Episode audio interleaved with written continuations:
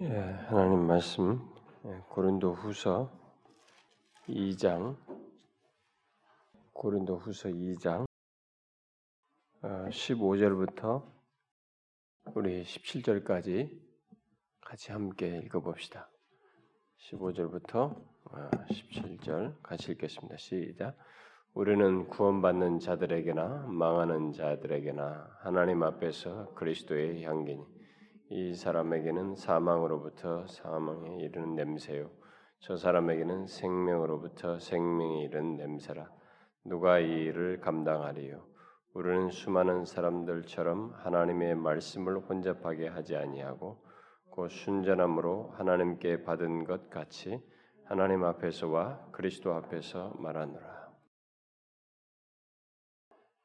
이제 오늘부터 우리 기독교 강요 어, 기독교 역사상에 가장 주목할 만한 어, 책 중에 하나인 어, 기독교 강요를 무슨 뭐 강의를 하는 시간도 아니고 이렇게 또 북셔링하는 북스타디하는 시간도 아니고 수요일 밤 예배 시간에 이제 살피는 시간을 이제 이제부터 갖게 되었습니다. 아, 제가 이미 여러분들에게 얘기했습니다만은 음, 본래 좀 분별을 돕고 어, 적용성 있는 어, 진리를 소개한 데이비드 웰스의 책을 다 하려고 했지만 여러분들이 어려운 것 같아서 어, 중간에 세권 정도 건너뛰었는데 그 세 권을 요즘 판 번역으로 한 세 권짜리로 대신하는 이 칼빈의 기독교 강의로 하게 됐습니다. 어쩌면 섭리 중에 참 좋은 것이라고도 생각이 돼요. 저도 엄두가 나진 않고 이런 것을 이렇게 같이 책을 읽고 우리가 지금 경동모에서도 읽히고 있는데 그렇게 읽는 것은 괜찮지만 이것을 곱씹으면서 묵상하면서 이게 예배 시간에 하는 것은 어, 드물고 또 쉽지도 않은 것이고 어, 저는 아마 이게 정상적인 것은 아니라는 걸 제가 지난번에 얘기했습니다. 아무래도 예배 속에서는 어, 책을 가지고 한다든가 이러기보다는 아무래도 본문을 강론하는 어, 이런 성격이 있, 는 것이 설교 단상, 설교의 본래적 의미이기 때문에 거기에서 잠시 우리가 어, 필요해서 이런 일을 한다는 것을 제가 미리 말을 했는데 어, 아마 잠정적으로 가져야 할 것이지 않겠나. 이게 뭐 지속할 문제는 아닌 것 같고요. 그래서 어쨌든 어, 우리가 예외적인 시간을 갖게 되는데 항상 어, 사람은 기회는 그때뿐입니다. 제가 여러분들에게 뭐 교리반 작년에도 한다고 그랬지만 또 여건이 안 됐잖아요. 그러니까 첫 번째 한다고 할 때 딱 지원해 버려야 되고 뭐든지 또 뭘 이번에 한다 그러면 빨리빨리 그때 해야지 그 다음이라는 걸 몰라요 인간은 어떻게 바뀔지 모르기 때문에 그래서 이것도 이제 시작하는데 어, 일단은 아마 여러분들이 복이 있는 것일 수도 있습니다. 뭐 이게 다 끝나고 난 다음에 오는 사람들은 기회가 없는 거죠. 뭐 테이프로나 들어야지 기회가 없는 것입니다. 그런데 이것을 진행하면서도 아마 여러분들이 이해를 못한다거나 도대체 이 사람들이 못 따라온다. 여기지면 제가 중간에 포기할 수도 있겠죠. 어, 그것은 여러분들의 그 어, 수용력과 따라오는 것의 정도를 따라서 아마 정하기도 할 내용일 것입니다. 그러나 바라기는 끝까지 갈 수 있기를 바래요.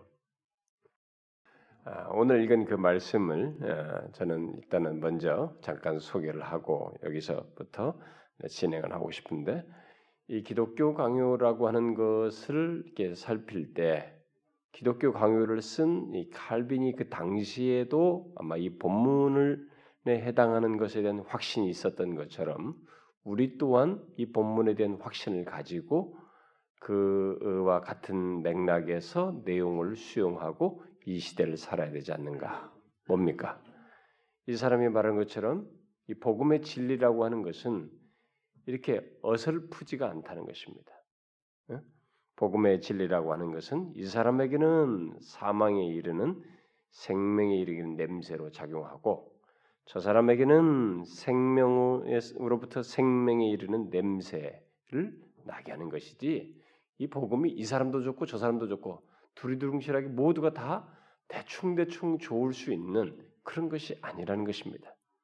그러니까 아직도 교회당에 있으면서도 불구하고 이두 알고의 분별을 못하고 자신이 어떤 냄새에 그 어, 그걸 따라서 그 향내를 가지고 맛보고 그것을 어, 알고 있는지도 모르고 그냥 대충 교회라는 곳에 와서 이게 적응하고 있다면 그것은 끔찍한 일입니다.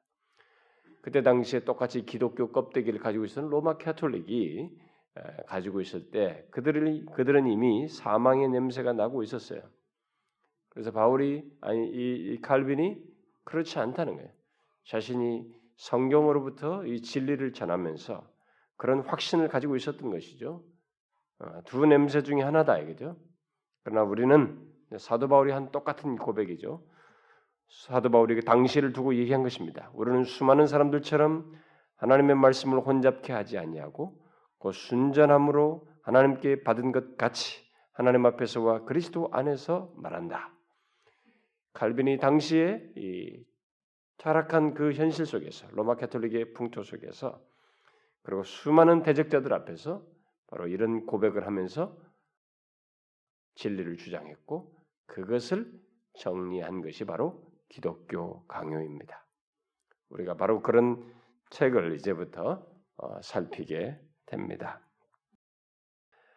그래서 오늘은 제가 서론적으로 좀 얘기를 해야 되는데 어, 이제 이 내용을 들어가기 앞서서 오늘은 다분히 서론적입니다. 그래서 그 헌사를 어, 중심으로도 거론할 텐데 헌사에 앞서서도 제가 먼저 서론적으로 또 거론하고 배경을 좀 살펴야 할 내용이 있습니다. 어, 여러분들이 이 시간에 이제 주의해야 될 것은 이 시간에 와서 우리가 이 보편적으로 수요일 날 말씀을 듣고 뭐 여러 가지 예배소도 강의며 모든 강의들을 많이 해왔지만 혹시라도 이런 책을 통해서 할 때 여러분들이 끝없이 경계해야 할 것이 있습니다. 그것은 이 시간에 단순히 지식을 얻는 시간이 되지 않도록 해야 됩니다. 여러분들이 어떤 학교나 강의에서는 지식을 축적하는 것 정도에서 유익을 얻을 수 있으나 하나님의 말씀을 끼고 전달되어지는 지식은 단순 지식일 수가 없습니다. 성경의 진리 체계와 함께 교리를 배울 때 항상 우리가 아, 주의해야 할 것은 단순히 새로운 지식을 얻는 기대감 정도로 임해서도 안 되고 지적인 욕구 차원에서 접근해서도 안 된다는 것입니다. 아, 예. 항상 이런 진리 체계를 배울 때는 설사 이런 식으로 이게 수단을 사용한다 할지라도 그것이 내용 자체가 하나님의 말씀이면 우리는 하나님의 말씀을 듣는다라고 하는 생각을 여전히 견지해야 돼, 지향해야 됩니다.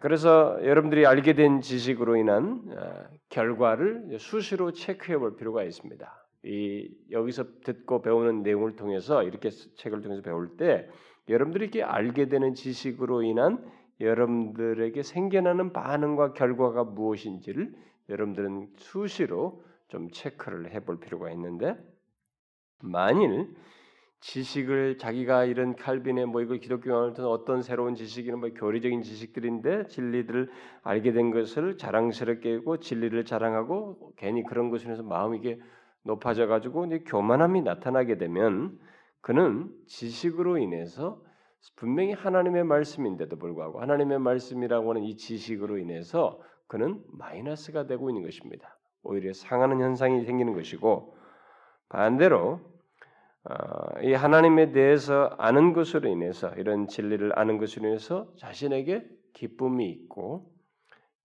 어, 겸손이 있고 또 자신을 더욱 드리고 싶은 그런 마음이 있다면 그것은 정상적인 모습이에요. 그러니까 여러분들이 둘 중에 어떤 상태가 여러분들에게서 결과적으로 나타난지를 중간중간 체크해 볼 필요가 있습니다. 그리고 진리를 체계적으로 배우려면 여러분들이 이제 아, 끝없이 인내를 해야 됩니다. 이 책을 통해서 할 때는 굉장한 인내를 요할 수 있습니다. 그러나 여러분들이 평생에 기독교 강요를 통해서 이렇게 하나님의 진리 체계를 한 번 배운다는 것은 기독교를 아는 최고의 일환이고 어, 여러분들이 어떤 그, 그 통로를 이게 에, 접하게 된다는 것을 알고 어, 이 시간이 아주 귀한 줄을 아시면 됩니다. 반대로 교회를 다니면서 음, 기독교 강요에서 말하는 것과 같은 이 진리 체계를 뭐 배운 적도 없고 어, 그로 인한 어떤 경건을 알지 못한다면 그는 분명 어, 기독교 주변을 맴도는 사람이지 기독교의 핵심으로 들어오는 사람이라고 말할 수가 없어요. 아, 바로 이제 그런 정도의 생각을 하고 이렇게 중요한 아주 귀한 시간을 갖는다고 생각하고 바로 이 기독교 역사상 가장 탁월한 신학서로 어, 교리적인 진리 체계를 서술한 이 책을 어, 그런 책으로 평가되고 있는 이 기독교 왕유를 여러분들이 이게 조심스럽게 한 번씩 한 챕터씩 예, 나아가면 좋겠습니다. 일반적으로 교회 역사상 3대 어, 걸작으로 우리가 어, 거론하고 있는 것이 5세기에 쓴 4세기 5세기 사이 옷은 그 아우구스티누스의 신국론 이제 우리나라 말로도 번역됐습니다만 어, 신국론을 이 기독교 역사상 하나의 큰 걸작으로 치고 그 다음에 이제 어, 토마스 아퀴나스가 어, 스콜라 철학의 집대성 근거에서 집대성한 이 신학을 중세 신학을 집대성한 이 신학대전으로 거론하죠. 그러고 나서 이 또 하나가 바로 이겁니다. 칼빈의 기독교 강요를 말하는데 그러나 이 세계 중에서 완성도나 여러 가지 면에서 영향력에 있어서 최고의 그 최고로 평가되고 있는 기독교 역사상 가장 최고의 책으로 평가되고 있는 것은 바로 기독교 강요라고 할 수 있습니다. 개신교의 모든 조직 신학, 어, 기독교 개신교에서 나온 이 모든 조직 신학자들이 그대로도 많이 나왔는데 이런 조직 신학과 이 교리 체계는 사실상 이 기독교 강요를 기초로 삼아서 어, 발전한 것이라고 말할 수 있습니다. 그 이제 이 기독교 강호에 있는 내용들을 여러분들이 보게 되면 알겠습니다만은 이 뒤에 이제 그리고 뒤에서 뭐 교리 책들 여러분들이 어, 보았으면 그 뭐 그동안에 우리 교회에서 교리반도 해서 알겠습니다만은 이 모든 그 어, 조직 신학이라든가 그 후대에 나와 있는 모든 책들은 사실 이제 후대에 이 기독교 강호가 나온 뒤로부터 나온 이제 많은 질문들, 사람들이 더 생각이 복잡하고 또 이런 저런 다른 사상들이 자꾸 들쑤시면서 사상들이 나오니까 그런 것에 영향받아서 사람들이 자꾸 질문을 하게 되고 이런 진리를 좀 더 구체적으로 설명할 필요들이 생겨서 후대에 그런 보완할 필요가 있어서 그 여러 가지 복잡한 더 세부적인 교리적인 내용들이 덧붙여지고 이렇게 작성됐지. 사실 뭐 이것만으로도 기독교 어, 신학의 진리는 어느 정도 다 기틀을 가졌다고 할 만큼 충분한 내용이 여기에 담겨져 있습니다. 아, 그래서 여전히 이 칼빈의 기독교 강요는 어, 어, 기독교 교리의 텍스트로 아무리 세월이 지났지만 그대로 많은 조직 신학이 책들이 나오고 그런 걸 첨가하고 보완하고 상세하게 어, 다룬 내용들이 첨가돼서 쓰여졌지만 여전히 이 칼빈의 기독교 강요는 기독교 교리의 텍스트로 어, 여겨지고 있습니다. 그래서 윌리엄 커닝햄이라는 어, 스코틀랜드의 탁월한 그 교회 교회 교리사 교수가 기독교 강요는 신학의 역사에서 가장 중요한 작품이며 하나님의 말씀의 진리를 설명하는 데 있어서 아직까지 한 번도 본질적으로 개선되지 않은 작품이다라고 했습니다. 그러니까 어떤 것들을 본질적으로 바꾸는 뭐 그, 그걸 다 부셔버리고 새로운 것이 탁 깨고 나와야 되는데 아직도 이 본질적인 면에서는 이 이것을 개선하지 않았다는 겁니다. 아무리 세월이 지나도 그래서 이 책은 개신교를 최초로 체계적으로 제시한 것으로서 개혁신앙의 교, 어, 교회가 서 있는 교리적 기반을 형성하고 있다 이렇게 말을 했습니다. 자, 그러면 이 기독교 강의와 관련된 이 배경 지식과 이 책을 서두에 실린 어, 프랑수아 또는 뭐 프랑시 프랑시스 1세에게 헌사를 한 그 내용을 오늘 서론적으로 덧붙이도록 하겠습니다. 여러분들이 앞으로 몇십 년을 살든지 앞으로 인생 동안 주님이 부르실 때까지 사는 동안 신자로서 사는 동안 여러분들은 교리를 배울 기회가 여러 번 있을 것입니다. 그런데 여러분들이 이번 기회에 기독교 강요를 통해서 배우든 또 뭐 소요리 문답 웨스트민스터 신앙고백서 소요리 문답을 통해서 배우든 아, 또 뭐 제가 아, 교회에서 상세하게 뭐 이것저것 교회면 교회론, 구원이면 구원, 뭐 이런 것을 상세하게 설교 형태로 해서 강론을 하든 또 여러분들이 우리 성역 공부 시간에 토마스 와슨의 뭐 신학의 체계 같은 것을 통해서 배우든 여러분들이 무엇을 통해서 배우든 이런 것을 쉼 없이 하나님의 진리를 배우는 것에 대해서 여러분들이 어, 나태하거나 그것을 가볍게 여기거나 다 안다고 생각하는 일이 꼭 없어야 됩니다. 저는 목사로서 이런 교리들을 다각적으로 배워도 아직도 목마르고 있고 그것이 더 다르게 시간이 지나면 축적된 지식 때문에 이해가 더 깊어지고 또 더 그 내용들에 대한 것이 더 깊게만 여겨지지 다 아는 지식이다라고 하면서 쉽게 패스가 잘 안 돼요. 여러분들도 좀 그러기를 원합니다. 하나님의 진리는 반복적으로 배워야 되는 것입니다. 끝없이 반복적으로 반복적으로 배워도 우리의 이 지성과 이 감정은 상황에 따라서 수도 없이 바뀌기 때문에 바뀌고 이 엉망진창인 우리들의 정서가 다시 하나님의 진리와 이 체계를 들음으로써 또 다시 바른 길을 잡고 흐트러지지 않고 또 나갈 수 있기 때문에 끝없이 반복적으로 배우는 것을 게을리 하지 말아야 되고 다각적으로 배워야 되며 더욱 이해가 깊어지기자 하는 그런 소원을 가지고 여러분들이 배워야 됩니다. 자, 그럼 먼저 제가 역사적인 배경을 잠시 말씀 좀 드리고 싶네요. 칼빈이 기독교 강요를 쓰기 이전에 기독교에는 어, 여러분도 알다시피 어, 로마 교회가 어, 그 극도로 타락한 상태에서 종교학자 마틴 루터에 의해서 종교 개혁이 일어나고 있었죠.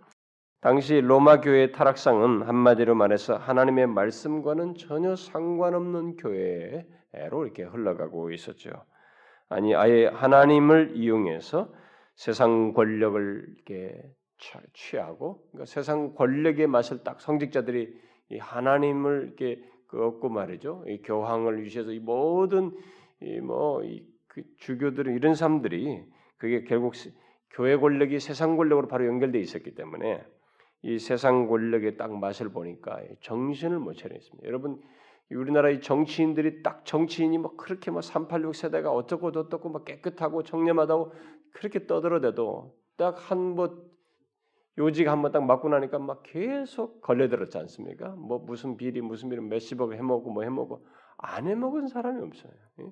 예? 권력을 딱 잡으면 사람은 이 반드시 돈이 뒤따라와서 그것에 대한 단맛을 범으로써 더 타락하게 되는데 이 중세 로마 카톨릭은 로마 교회는 바로 이 하나님을 이용해서 세상 권력을 취하고 그 가운데서 돈을 취하게 되는 그래서 돈을 탐하는 그런 집단으로 이렇게 전락하게 되죠.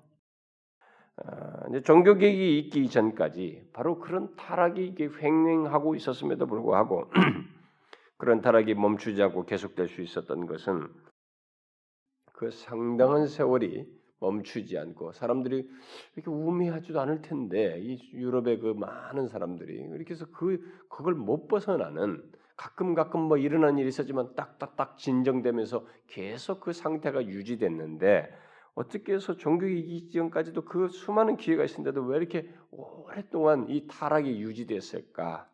결정적인 이유는 성경입니다. 성경이 그들에게 제공되지 않고 있었어요. 성경은 이 성직자들의 전유물이었습니다. 평신도들에게는 전달될 수가 없었습니다. 어, 전달되지 않았고 그래서 어, 이 특별히 성 그것조차도 이게 라틴어로 어, 돼 있었기 때문에 라틴어 번역으로 된 성경만을 그들이 공식 성경으로 인정하면서 썼기 때문에 대중들은 어, 사제들에게 의존해서 하나님의 말씀을 들어야 했습니다. 그런데 그 사제들이 타락해 있었고 또 그들조차도 성경 지식이 뭐, 뭐 제대로 된 지식이 아닌 어? 일천할 뿐만 아니라 아는 것조차도 로마 가톨릭 교회 로마 이 중심부에서 이 헤드에서 이 해석권을 가지고 어느 정도 이렇게 딱 해석을 묶어놔 버렸기 때문에 예, 그, 그 로마 교회 가르침과 결정에 따른 이 가르침을 이들에게 전하고 있었기 때문에 타락의 현실은 별로 이렇게 진척되지가 개선되지가 않았습니다. 그러나 이 하나님의 섭리 중에 이제 성경이 대대적으로 유포될 수 있는 하나의 전환점이 오죠. 그게 뭡니까? 구텐베르그에 의해서 인쇄술이 발달하게 된 것입니다. 자, 이로 인해서 당시 이, 이 현실들이 이뭐 성직자들의 타락의 현실을 비롯해서 이런 것들이 이제 속에 대중적으로 프린트돼서 인쇄돼서 배포될 수 있는 이제 그런 현실이 이제 만들어지기도 하고 어, 그런 가운데서 특별히 이제 성경이 어, 대중들에게 이렇게 인쇄돼서 배포되는 일이 있게 되는데 바로 그 일을 주도적으로 한 사람이 바로 에라스무스라는 사람입니다. 우리가 옛날에 세계사를 보면은 인문주의, 르네상스 운동하면서 그런 얘기하면서 이 에라스무스를 거론하는데 이 에라스무스라는 사람이 바로 그 역할을 톡톡히 하게 되죠. 이 사람은 네덜란드 사람으로서 수도사 출신인데 수도사였는데 인문주의자였죠. 음, 그래서 고전 고전 문학에 아주 몰입해 있던 사람이었는데 그가 이 성경 본문의 본래 의미로 돌아가는 것의 필요와 중요성을 어, 영국에서 갔다가 어떤 그 이름을 제가 기억 못 하겠는데 그 사람을 통해서 그 도전을 받게 됩니다. 거기에 깊은 공감을 하게 되죠. 그래서 어, 성경 본문의 본래 의미로 돌아가는 이 필요를 어떻게 할까 하는 중에 결국 이제 성경을 본래 그때 당시 고전 문화 고전을 막 르네상스 운동이기 때문에 고전 것들을 막 읽고 막 이런 거 다시 꺼내는 이런 작업들이 벌어졌단 말이에요. 그래서 옛날에 원래 신약 성경, 신약 성경이 본래 기록된 헬라어 성경으로 이 사람이 그것을 읽고 그것을 이제 번역하는 본래 언어로 이 신약 성경을 읽으면서 당시 로마 교회가 아, 유일하게 인정한 그 성경인 라틴어로 된 불가타죠.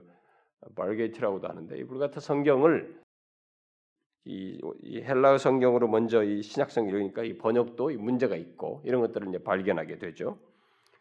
근데 뭐 제가 이, 이 시간이 없어서 다 얘기 못 합니다만은 이 벌게 그 번역도 사실은 그 한 사람에 의해서 처음에 번역, 그 처음 번역됐을 때는 로마 카톨릭이 상스럽다고 하면서 막 팽개쳤어요, 사실은.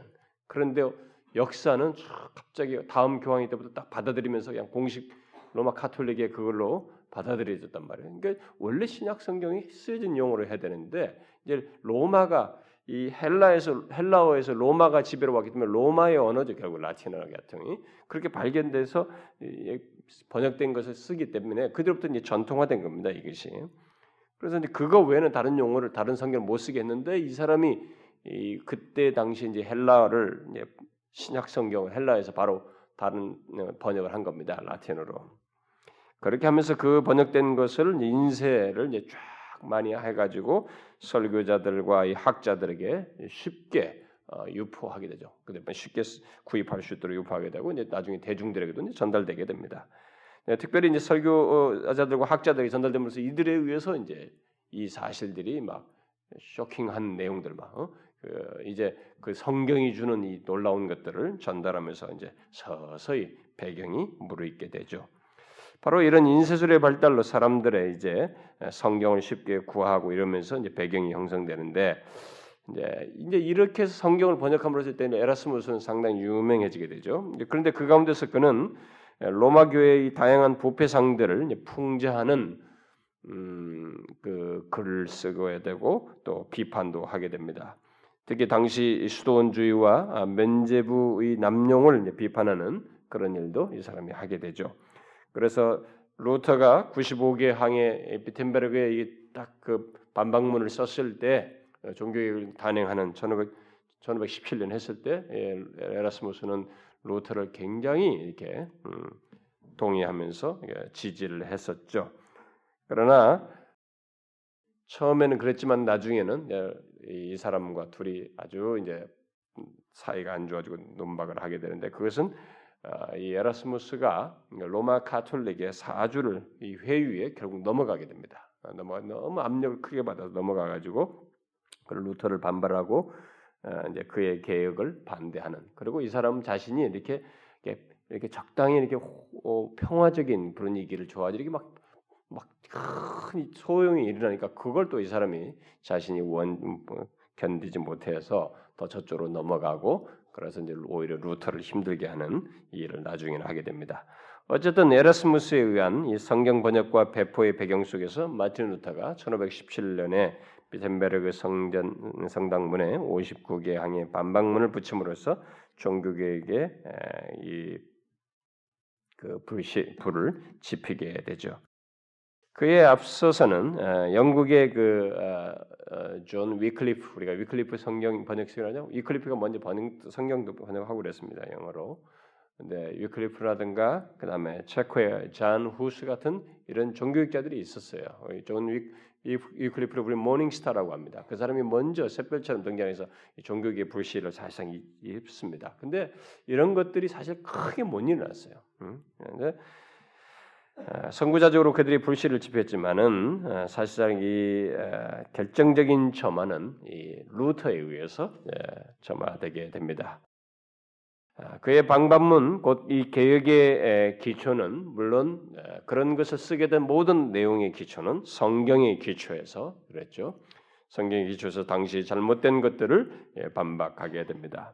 그래서 루터는 주로 성경의 기초에서 당시에 잘못된 구원관에 굉장히 이 사람은 비중을 많이 두죠. 어, 그래서 칼빈과 조금 이제 칼빈은 더 종합적인데 포괄적인데 이 사람은 이제 아무래도 처음에 예, 자기 구원 문제를 굉장히 고민하던 사람이기 때문에 이 구원과 관련해서 이신칭이죠 믿음으로 없는 이런 문제 특별히 면제부를 판매하는 것 이런 것들에 대한 반발이 더 있었단 말이에요. 공로로 하나님 나라에 가는 것, 천국에 가는 것처럼 하는 이런 행위 구원 같은 거 이런 것들을 다 집중적으로 난타를 하게 되죠. 그래서 오직 믿음으로 말미암은 구원을 외치게 됩니다. 그래서 이 사람의 비중이 구원 그리고 구원의 중심에 있는 예수 그리스도 기독론이 상당히 이 사람에게는 강하죠. 음, 그것이 비중이 됩니다. 그러나 이제 나중에 이 칼빈은 모든 것이 기독교 강에서 보다시피 종합적입니다. 그래서 앞부분이 성부 하나님, 중간에 성자 하나님, 성령의 하나님, 삼위 하나님의 각각의 사역을 총체적으로 체계화한 것이 기독교 강요죠. 물론 이제 처음에는 이 사람들 루터의 그 글에서 어, 최, 초의 초, 초판은 그런 것에서 힌트를 얻어서 작성하게 되지만 점점점 발전해서 그 총체적인 어, 그래서 종교 개혁의 후대 개신교 신학과 종교개혁의 큰 베이스를 체계적으로 잡은 사람이 존 칼빈이라고 할 수 있겠습니다. 자, 그런데 루터가 그렇게 에, 에, 종교 개혁을 시작했을 때 1517년 때 에, 그때 당시 칼빈은 아직 어린 나이였기 때문에 아직 등장하지 않고 그저 하나님의 손에서 점진적으로 이렇게 준비되는 시간을 보내게 되죠. 어, 이, 사, 어, 이, 이 루터가 종교를 했을 때 이 사람 나이가 8살이었으니까요. 어, 그렇지만은 곧 바로 6년 뒤에 14세가 되었을 때 파리로 유학을 가서 어, 특히 그 대학에 이제 그 뒤로부터 어, 대학에 들어가고 그러면서 개혁적인 이 학자들로부터 어, 종교계 현실에 대해서 조금씩 알고 눈을 뜨게 되죠. 그리고 그는 어, 여러 대학을 거치면서 학문의 지평을 넓히 다양하게 어, 갖고 넓히게 되는데 그것이 이런 것을 다 작성하게 되는 큰 기초로서 하나님의 섭리 속에서 사용되지는 과정들이 되죠. 그래서 여러 대학을 거치고 이거 주면서 철학, 논리학, 법학 그리고 라틴어는 물론이고 헬라어와 히브리어 등 이런 것들을 다 이게 잘 준비를 하게 되죠. 그러다가 그의 나이 23세 때 1532년에 세네카의 관용론에 대한 주석을 씀으로써 인문학자로서 이렇게 인정을 받게 되는 벌써 이게 자질이 딱 드러나게 되죠. 그러던 중 갑작스런 어떤 회심을 경험하게 되는데 여기에 대한 기록이 정확하게 기록이 시편 강론 중에 잠깐 멘트가 되는 것 외에는 이것을 이 사람이 자기 회심에 대해서 그렇게 구술을 안 해놨어요. 아마 뜻이 있는 것 같아요. 어쨌든 갑작스러운 회심을 그 이후에 경험하게 되는데 세네카의 관용론을 쓰고 난 다음에 이제 아마 그런 일이 생기게 됩니다. 아, 그는 정확히 그때를 밝히지 않고 있지만 그로부터 그 다음 사이에 1년 상간에 네, 이 회심이 있었던 것 같습니다. 그래서 그는 결국 회심함으로써 자신이 음, 그동안 해오던 학문들을 이제 멀리하고 인문학적 이런 걸 멀리하고 대신 성경과 이 종교교육 사상을 사상에 몰입하게 됩니다. 그런데 그, 그 때 자신의 부친 사망 소식을 듣게 되죠. 아, 그래서 집에 가는데 음, 가는 중에 자기는 이제 눈으로 직접 살벌한 장면들을 목격하게 되죠. 바로 이그 아, 프랑스에서 종교개혁에 참여한 이 사람들이 이게 어, 산채로 이게 죽임당한 순교당하는 이런 장면을 이 사람이 보게 되면서 굉장히 충격을 받게 되죠. 아, 그런데도 그는 직접적으로 종교개혁에는 참여하지 않았죠. 그러나 이제 1533년 이제 바로 이제 그 다음에죠. 이 아까 그 책 쓰고 나서 거기 손을 떼고 이제 종교에 이제 더 집중하게 된 그 시기로부터 바로 이제 1년 지나는 시기예요. 소르본느의 대학, 소르본느의 그새 어, 학장으로 소르본 대학의 새 학장으로 이제 취임하게 되는 그의 친구 어, 니콜라스 곱의 부탁으로 어, 일반적으로는 그렇게 말합니다. 일반적 역사는 그 어떤 사람이 이게 정확하게 칼빈이 썼느냐 문제적인 사람도 있지만 일반적으로는 그의 친구인 니콜라스 곱이 어, 학장으로 이제 부임하면서 연설문을 이 친구에게 부탁을 했는데 칼빈이 작성해 준 걸로 일반적으로 말합니다. 근데 거기서 어, 이 작성을 해준 것으로 인해서 이 사람이 이제 종교개혁으로 부득불하게 뛰어들 수밖에 없는 그런 상황으로 내몰리게 되죠. 이런 것은 다 하나님의 섭리예요. 아, 그런데 그 연설문에 뭐가 문제가 됐냐면은 그 연설문 속에 예수 그리스도의 구원 공로로 은혜를 받는다라고 하는 이런 종교개혁의 요지가 그런 요지에 종교개혁을 지지하는 내용이 담겨져 있었던 것입니다. 그런데 거기에 바로 이 대학 취임식에 누가 냐 요직들이 다 와 있었단 말이에요. 막 이 주교들 막 이런 이 사람들 왔는데 막 이 사람들이 부고 뒤집은 뒤집어진 겁니다. 그것으로 인해서 그래서 잡아라 모두들 다 이렇게 된 것입니다. 그 정도로 이 로마 카톨릭의 이, 이 주교라든가 이 성직자들이 막 권세가 거의 세상 권력을 능가할 만큼 막강했기 때문에 그래서 이 곱에 대한 이 소환장과 현상금까지 내거는 일이 벌어지게 되고 그리고 그와 관련된 사람들을 다 잡아들이라고 하는 이런 일이 있게 됩니다. 그래서 이제 부득불하게 칼빈은 여기서 어, 피신하게 되죠. 그래서 망명 생활에 들어가게 되는데 네, 그 와중에서 어, 신실한 형제들의 경건에 도움을 주기 위해서 어, 뿐만 아니라 또 박해받는 자들을 옹호하기 위해서 쓴 것이 바로 기독교 강요라고 앞에서도 헌사에서도 밝혀주죠. 아, 그래서 그에 따라서 1536년 그의 나이 23세 그러니까 아까 관용론 쓰고 난 다음에 회심을 하고 나서 뭐 회심하면서 했던 약 3년 상간에 바로 이 초판을 이제 어, 쓰게 되죠. 음, 최초의 초판을. 그리고 그 이후로 이제 어, 뭐또 아우스부르로 갈래다가 그게 막혀가지고 제네바에 들렸다가 제네바의 그 종교계의 한 유명한 사람으로 파렐이라고 하는 사람을 만나게 된데 우연하게 하룻밤만 묵으려고 하는 파렐을 만난 파렐이 거기서 이 제네바의 계획에 좀 참여해달라고 간곡하게 부탁해서 거기에 머물지만은 이 사람의 개혁을 이 수용을 못한 것입니다. 너무 강하고 강하다고 여겨져서 그래서 제네바 씨가 아, 이 그때 당시 이 제네바 씨는 이게 일종의 독립 공화국이었습니다. 아, 독립 공화국이었는데 음, 그 사람들이 이제 반대를 하죠. 어, 막 아주 시의회에다가 이 개혁 반대론자들이 시의회 압력을 넣어서 어, 결국은 칼빈이 시의회 요청에 의해서 떠나게 됩니다. 아, 그래 떠나는데 에, 다시 어디로 가느냐? 원래 자기가 가고자 했던 스트라스부르, 어?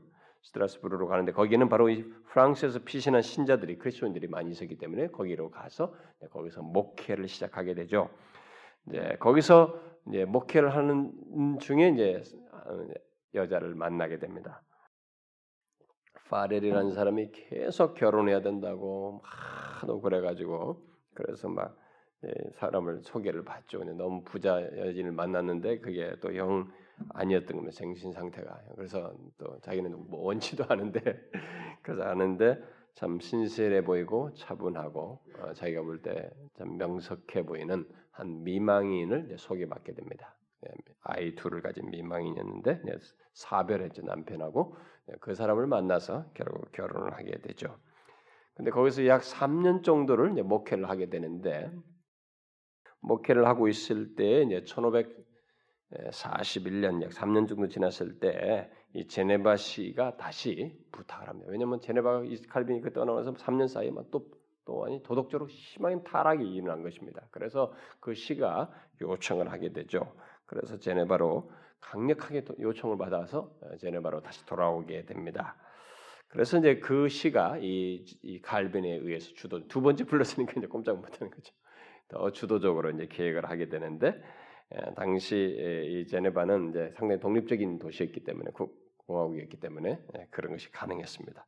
그래서 여기서 이제 칼빈은 일종의 신정 정치를 이제 시도하게 되면서 이제 개혁을 하게 되죠. 거의 뭐 그런 방불한 것이라고 보면 됩니다. 학 성경에 근거한 예, 시민 사회를 통치하는 그런 것들을 구현하게 됩니다. 그리고 학교를 세워서 아카데미를 세워서 종교 개혁을 계속 이을 후진들을 키우기도 하고 그렇게 하게 되죠. 그런데 거기서 어, 이 사람이 죽을 때까지 어, 마지막까지 사, 어, 이 사역을 하다가 이 제네바에서 제네바에서 죽습니다. 제네바에서 그, 그 23년 동안 사역하다가 죽죠. 그래서 1536년에 예, 기독교 강요 초판을 낸 뒤로 그는 계속 그것을 보완해서 3년 뒤에 두 번째 판, 그다음에 그리고 다시 11년 뒤에 3판을 내고 그리고 또 그 뒤로 9년 뒤에 1559년에 지금 우리가 가지고 있는 이 최종판을 아, 내게 됩니다. 결국 그는 23년 동안 기독교 강요를 강요를 보완하면서 소원 해가지고 마지막 이 완성작에 이른 것입니다. 그래서 처음에는 여섯 챕터로 된 한 권의 책이었는데 마지막에는 80챕터로 어, 된네 권의 책으로 굉장히 방대진 책으로 만들게 되죠. 그리고 그는 이 최종판을 낸 다음 해 1559년에 냈으니까요. 1560년에 병상에 눕게 되는데 이게 상당히 이 사람한테는 힘든 시간이었습니다.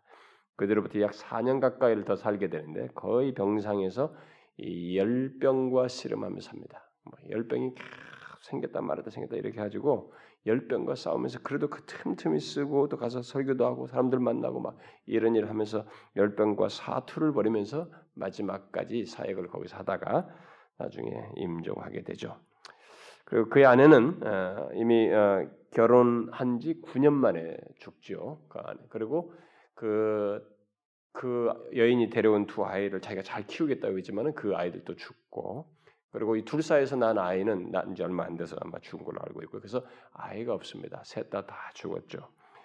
음, 그래서 그는 아마 이제 그 뒤로 어, 이 아내로 다 보내고 아이들도 다 아이 아내 보내서 약 15년 동안을 아, 독신으로 지내게 됩니다. 아마 그래서 더 글을 쓰고 어, 더 집중할 수 있었는지 모르겠어요. 어쨌든 그는 23년 동안 기독교 강요에 시간을 쏟았다는 것을 우리가 주목할 필요가 있습니다. 그야말로 종교계의 신학을 어, 확립하는데 그의 삶을 다 바쳤다고 해도 과언이 아닙니다. 그래서 어쨌든 아이들을 또다 잃었을 때 어, 그 칼빈이 그랬다죠. 어, 자기에게는 하나님께서 주신 천천의 자녀들, 그러니까 믿음의 자녀들이죠. 천천의 자녀들이 있다고 하면서 하나님의 위로를 구했다고 그래요.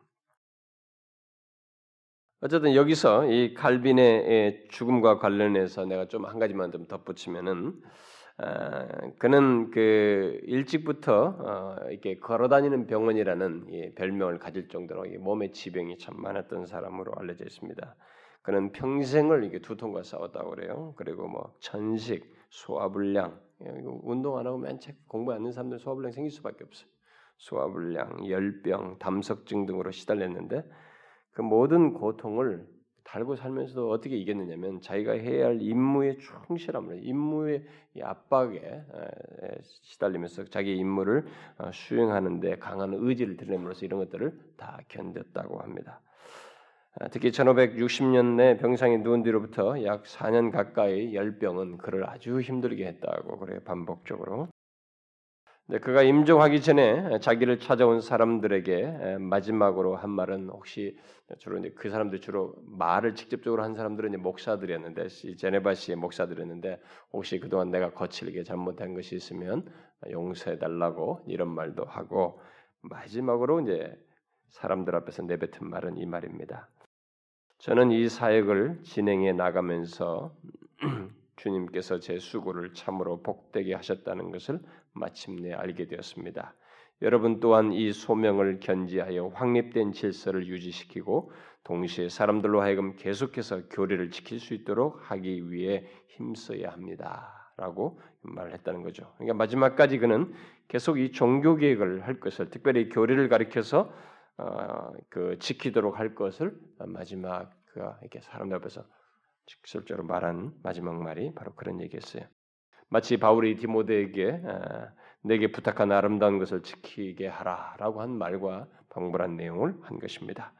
그는 56세의 삶을 마치게 되는데 마지막에 그 잠자는 순간을 지켜봤던 제자 배자에 의하면은 어, 크게 한숨 숨도 안 쉬고 마치 그냥 수면 상태 잠자는 것처럼 평안하게 평화롭게 임종했다고 그래요.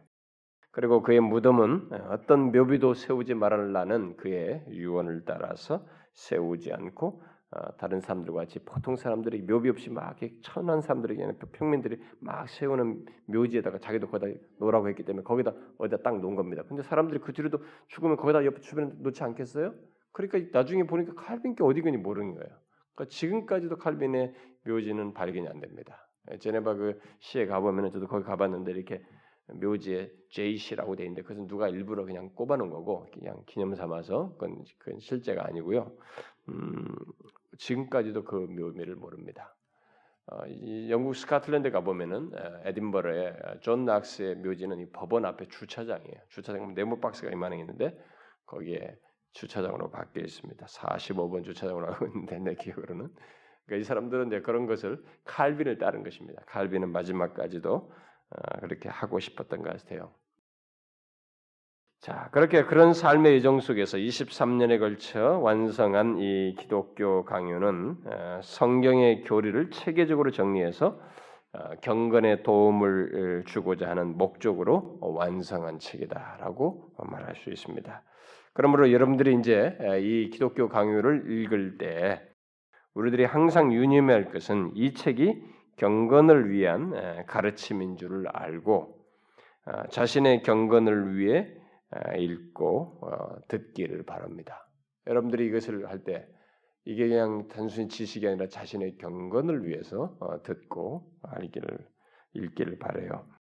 여러분들이 읽어보아서 알겠습니다만은 기독교 신앙은 또 앞으로도 계속 읽으면 알겠습니다만 기독교 신앙은 성경의 가르침의 요약이요. 아, 아, 아니, 기독교 강요는 그렇습니다. 기독교 강요는 이 성경의 전체 가르침을 잘 요약하고 있고 어, 특별히 저기 어, 성격 자체가 교리지만 굉장히 교훈적인 성격을 띠고 있어요. 그리고 신앙 고백적입니다. 그래서 읽으면서 여러분들은 마음으로 깊이 수용하게 되는 그런 반응이 어, 생기게 될 것입니다. 그러니까 단순한 이론이 아니라 경건한 삶으로 이끄는 그런 이 그 흐름을 여러분들이 그런 정서라고 할까요? 그런 논리 전개를 여러분들이 표현을 발견하게 될 거라는 것입니다.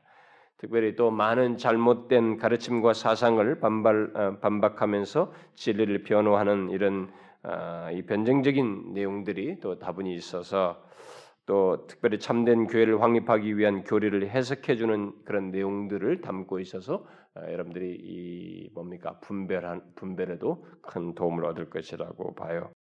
이렇게 칼빈의 기독교 강요는 경건을 불러일으키는 책으로서 이 적용 예, 적용적이에요. 상당히 보면 여러분들이 단순 교로 끝나지 않습니다. 교훈적이 교훈적이면서 이 교리 예, 적용적인 교리 체계로 예, 진행되고 있어요. 그런데 한 가지 여러분들이 제가 밝혀주고 싶은 것은 칼빈 이후에 수많은 이 교리서들, 이 조직 신학이라는 이름으로 나온 책들이기도 하죠. 이런 교리서들은 이런 칼빈의 이 조직 신학 이런 교리 체계를 쓰면서 이게 상당히 교훈적이고 적용적이기도 한 이렇게 경건을 불러일으키는 이런 취지가 아, 점점점 그 뒤로부터 사라져요.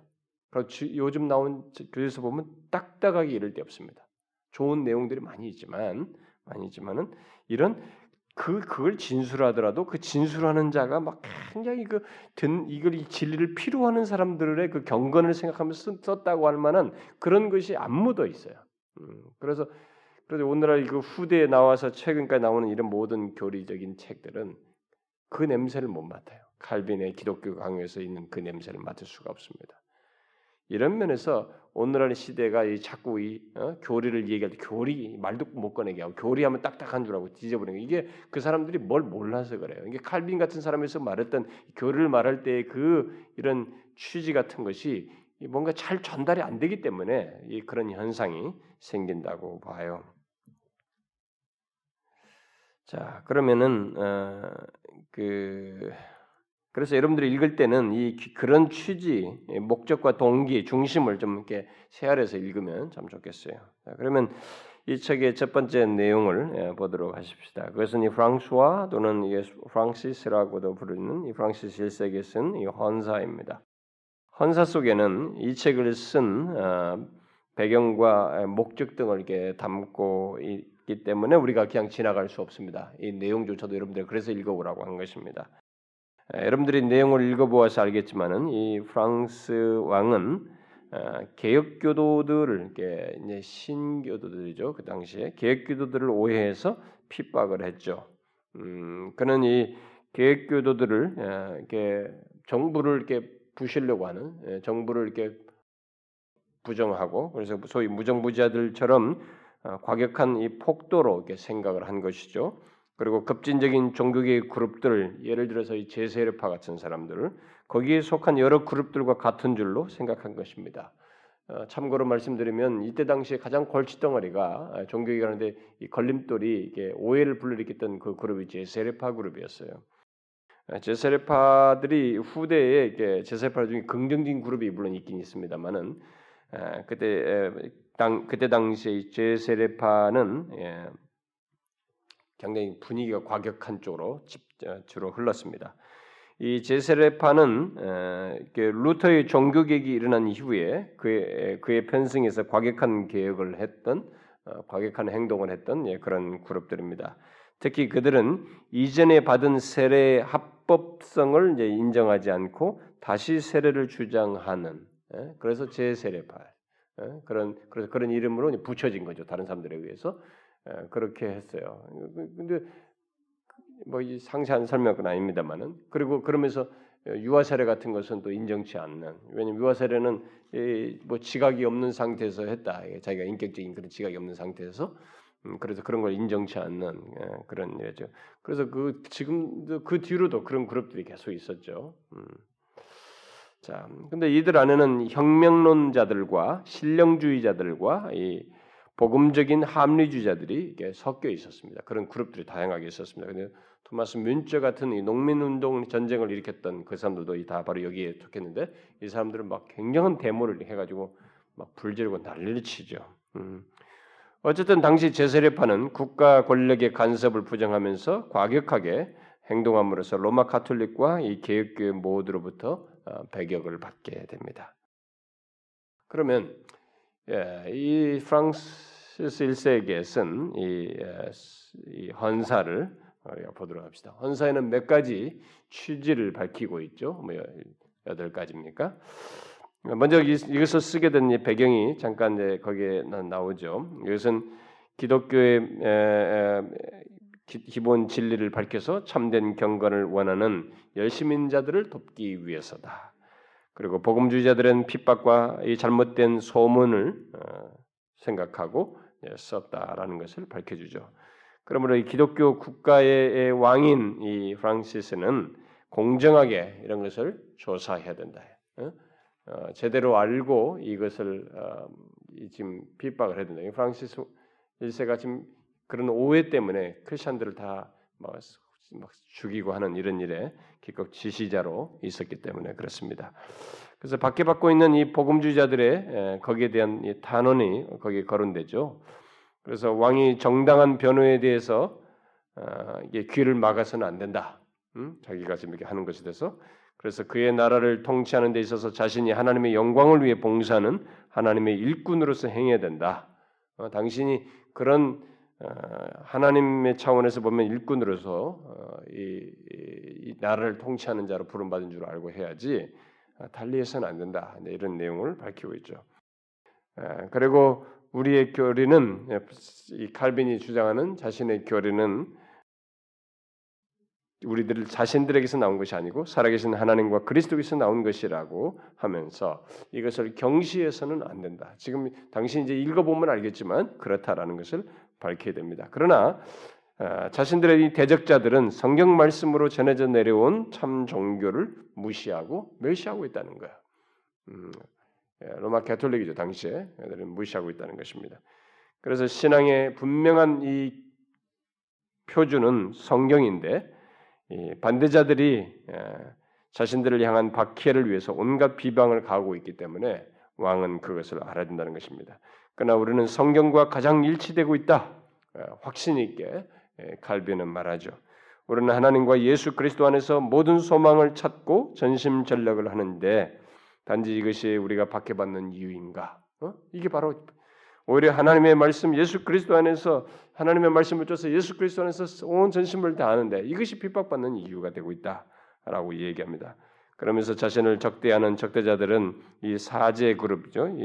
또 사제 계급 추종자들을 어, 추종자들로서 맹목적인 신앙을 가지고 교회를 교회 판단만 추종하지 정작 그리스도를 믿고 안 믿고는 상관치 않고 하나님의 영광에 대해서도 관심이 없다는 것입니다. 그러니까 당시 이 교회에 가서 그러니까 여러분들 이것은 잘 아셔야 됩니다. 이 갈빈이 이런 취지에서 밝히다시피 우리가 오늘날 이 개신교 안에서도 이 교회가 뭘 이렇게 말해줬다, 교회가 말해줬다는 것만 말했기 때문에 옳다. 여기에 너무 빠져서는 안 됩니다.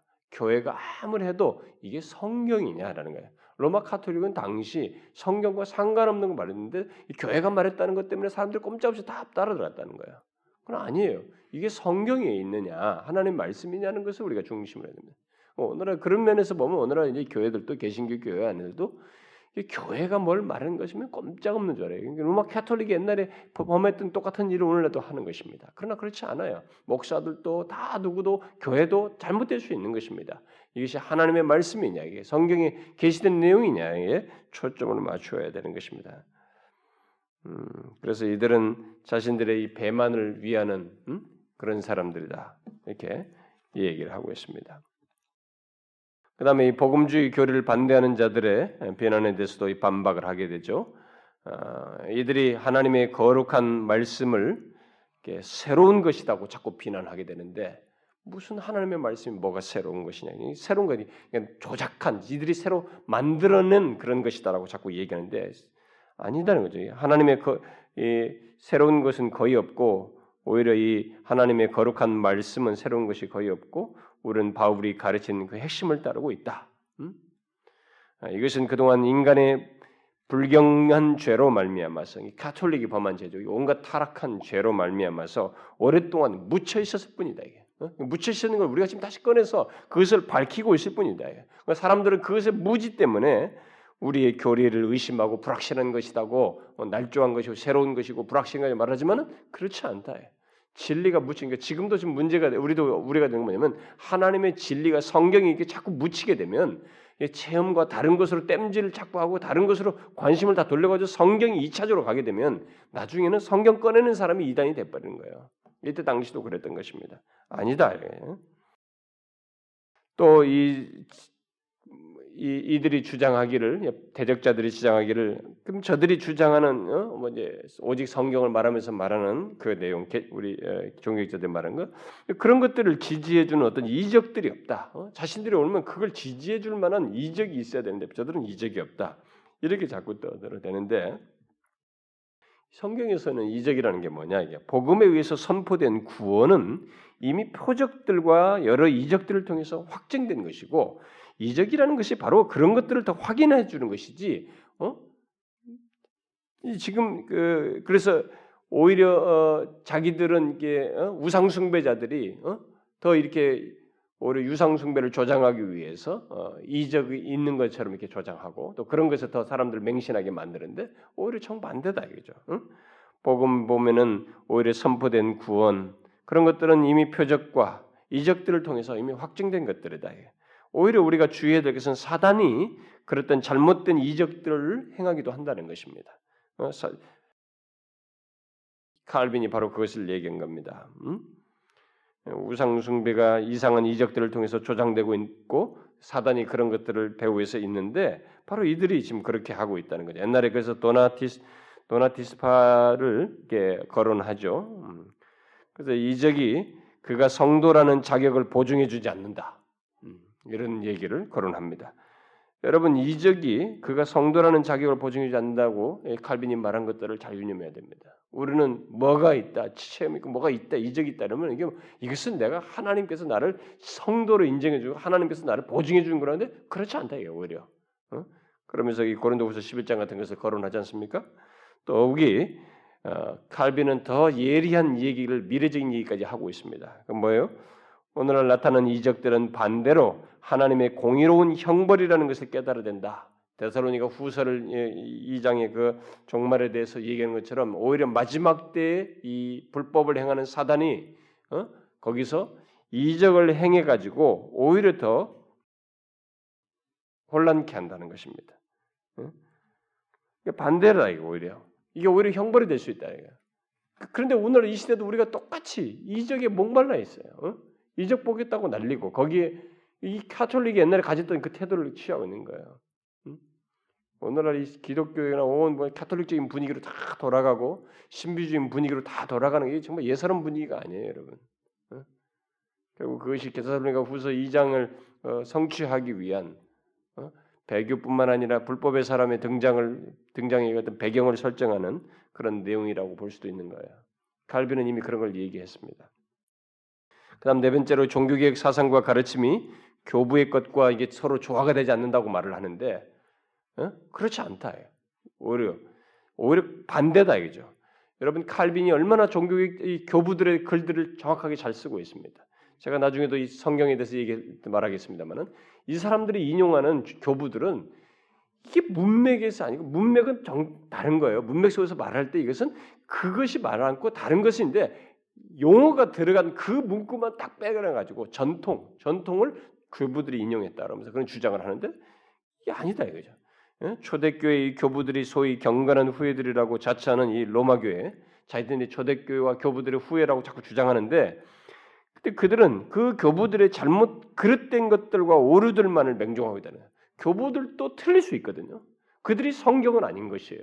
그때 당시도 여러 가지 영주주의자도 있었고 모든 외부 사상들이 있었기 때문에 시, 그런 헬라 철학 사상도 있었기 때문에 그들 중에도 교부들 중에도 오류가 이렇게 섞인 것도 있단 말이에요. 어? 그러니까 그런데도 불구하고 그런 것들만 뽑아가지고 자기들의 행동을 정당화하는 이런 일을 하고 있다는 것입니다. 또 교회 교부들이 말한 것을 이 로마 카톨릭 로마 교회 사람들은 왜곡시킨다는 또 그것을 또 자기들 편리대로 바꿔서 그렇게 하고 있다는 것입니다.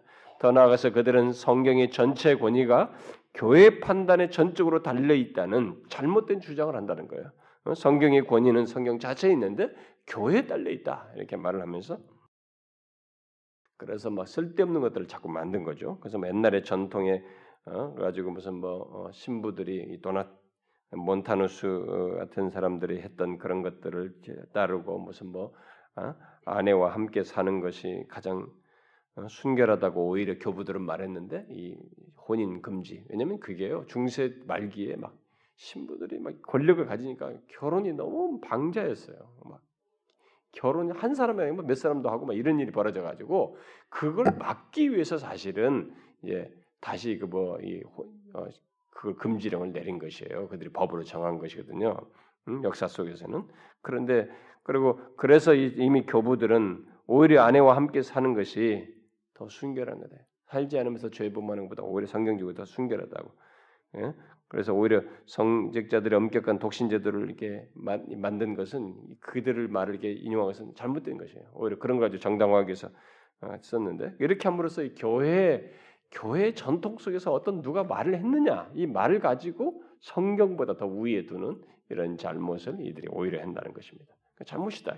칼빈은 하나씩 하나씩 반박하는 것입니다.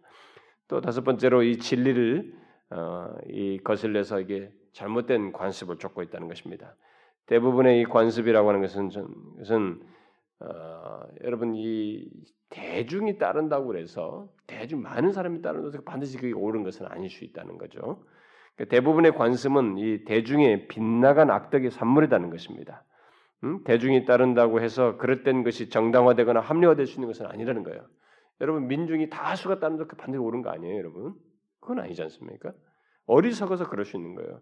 인간 사회라고 하는 인간 사회는 오류가 다수를 빙자해서 마침내 공적인 관습을 형성할 수 있는 것입니다. 그리고 죄에 익숙해 버린 사람들은 그것을 대항하지 못하는 거예요. 근데 십자가에 못 박아라 대중을 선동하니까 대중들이 다 어리석어요.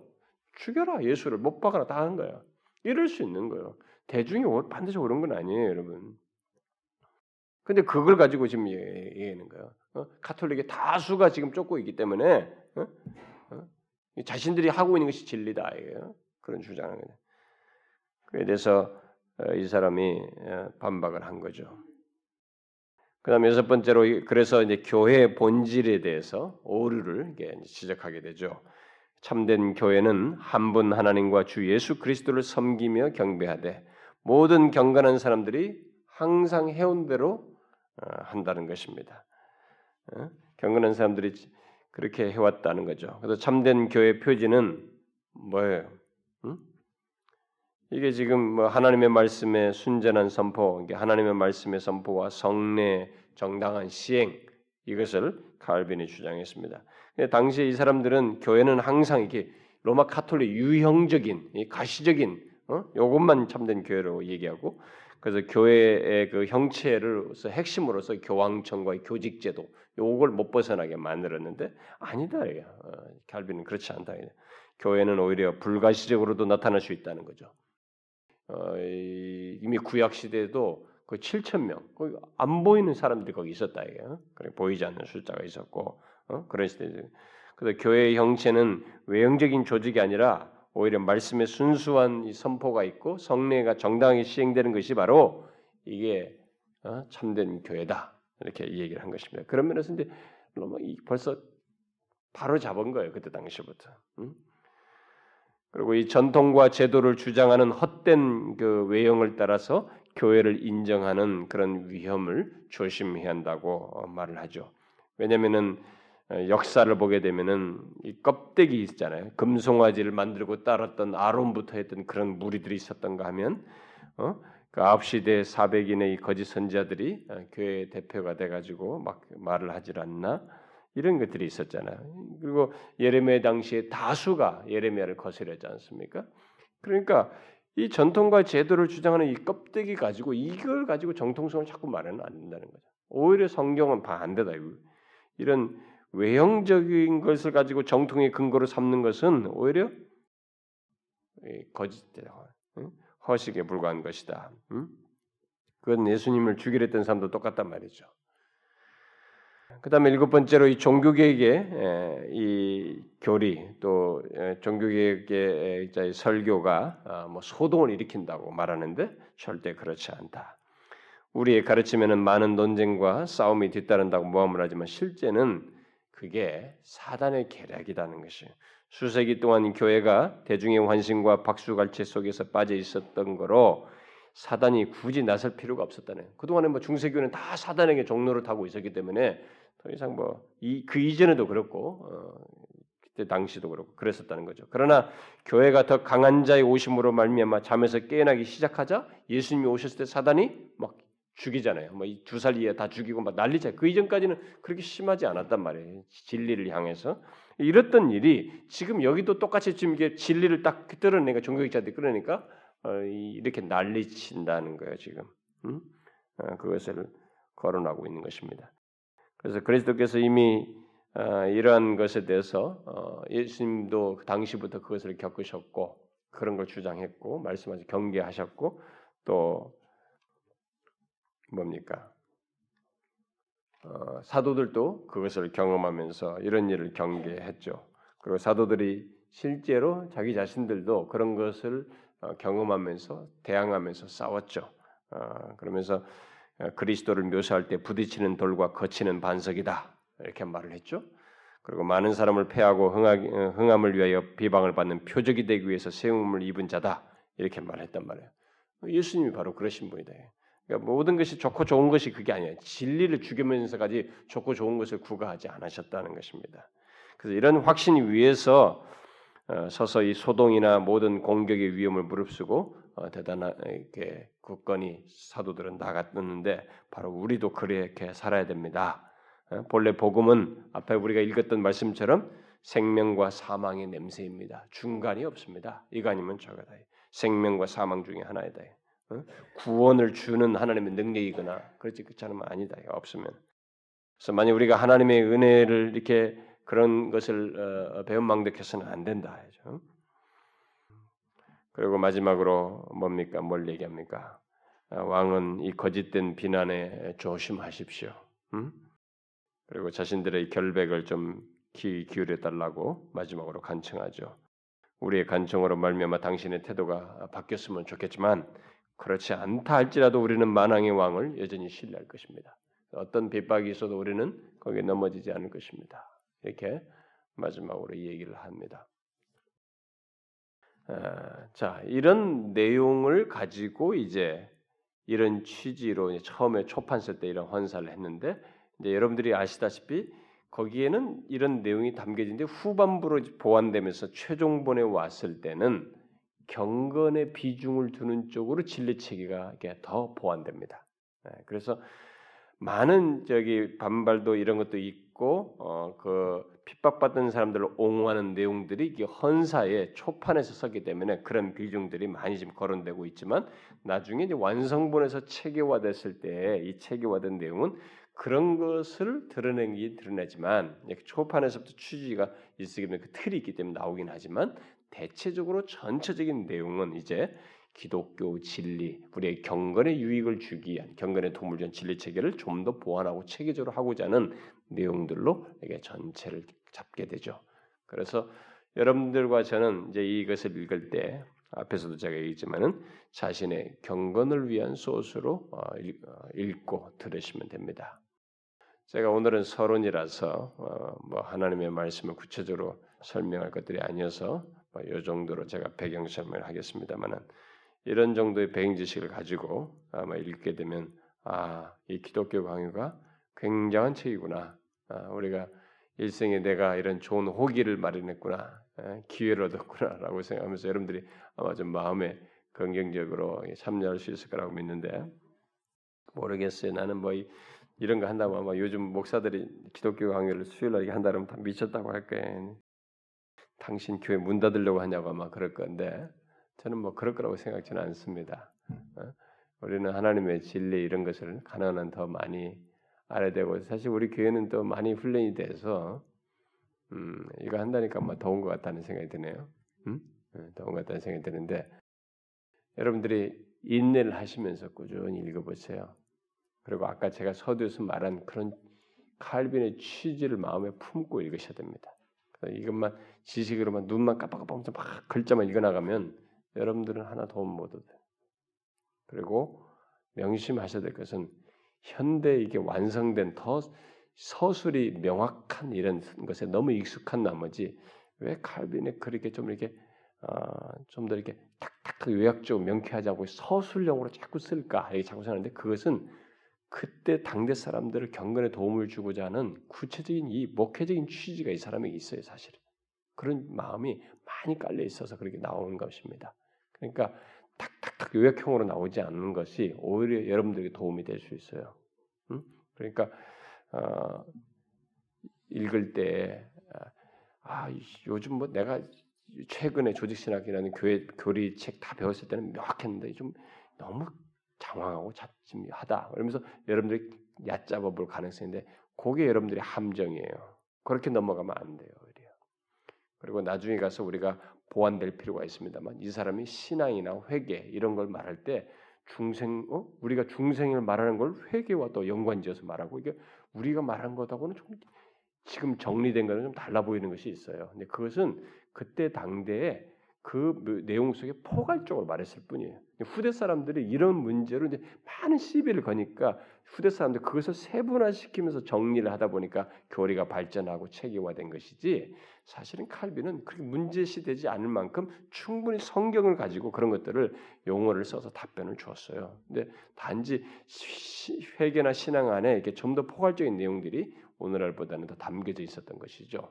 그래서 다소 여러분들이 현재 가지고 있는 지식에 어, 우리가 거듭남에 대해서 뭐 이런 거 다 배운 것도 조금 뭐가 이상하네 이렇게 할지 몰라도 조금만 정리하면 정리가 될 수 있는 내용들이 다 있습니다. 그러니까 괜히 이렇게 뭘 좀 아는 체 하지 말고 교만 떨지 말고 저도 내가 잘할 수 있을까 벌써 떨려요 저는. 저는 이런 거 다 읽었어요 옛날에요. 다 읽고 다 읽고 뭐 조희 신학책도 많이 읽고 뭐 다 했지만 제가 이거 괜히 수요일 날 하면서 잘할 수 있을까? 저는 아직 자신이 없습니다. 솔직히 말해서. 진심이에요. 예, 근데 일단은 겸손히 그냥 은혜 구하면서 설명하면서 모자란 모자란 대로 가려고 합니다. 그러니까 여러분도 겸손히 그냥 읽고 은혜 받겠다라는 마음으로 하나님의 진리를 체계적으로 좀, 좀 듣고 경건의 도움을 얻겠다는 마음으로 읽어 오시면 되겠습니다. 그 다음에 오실 때는 어, 일단은 분량상으로는 어, 제가 거기까지 나갈는지 안 나갈는지는 모르지만 준비해봐야겠지만은 챕터 1에서 5장까지 그게 이제 하나님을 아는 지식을 성경 이전까지 내용이에요. 한 30 몇 페이지 될 겁니다. 어? 여러분이 요즘 가지고 있는 책으로는 그 중에 뭐 일부를 할지 다 할지는 모르지만 일단 그것까지 읽어보시면 되겠습니다. 자, 우리 기도합시다.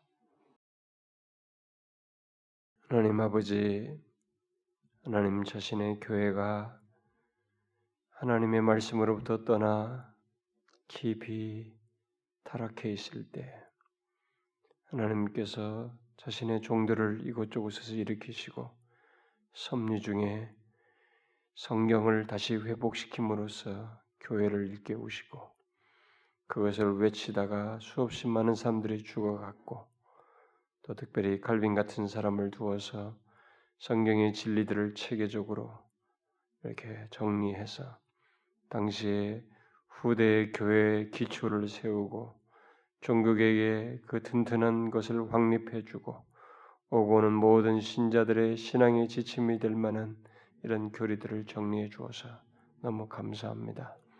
이것의 덕을 수많은 사람들이 그 뒤로 보았고 또 여전히 보고 있는데 우리들이 이 귀한 책을 통해서 하나님의 말씀을 성경이 기록된 많은 귀한 진리들을 좀 더 조직적으로 이렇게 배우게 되는데 하나님의 이 시간을 통해서 겸손히 잘 배우게 해주시고 정령 이것이 머리 지식이 아니라 우리의 삶에 특별히 하나님을 향한 우리의 경건에 유익이 되는 내용이 되게 하여 주시옵소서. 주여 부족한 종과 참여하는 모든 자들이 하나님이 지혜 주시고 은혜 주시는 것을 따라서 함께 배우며 은혜 얻는 시간 되게 하여 주옵소서. 예수 그리스도의 이름으로 기도하옵나이다. 아멘.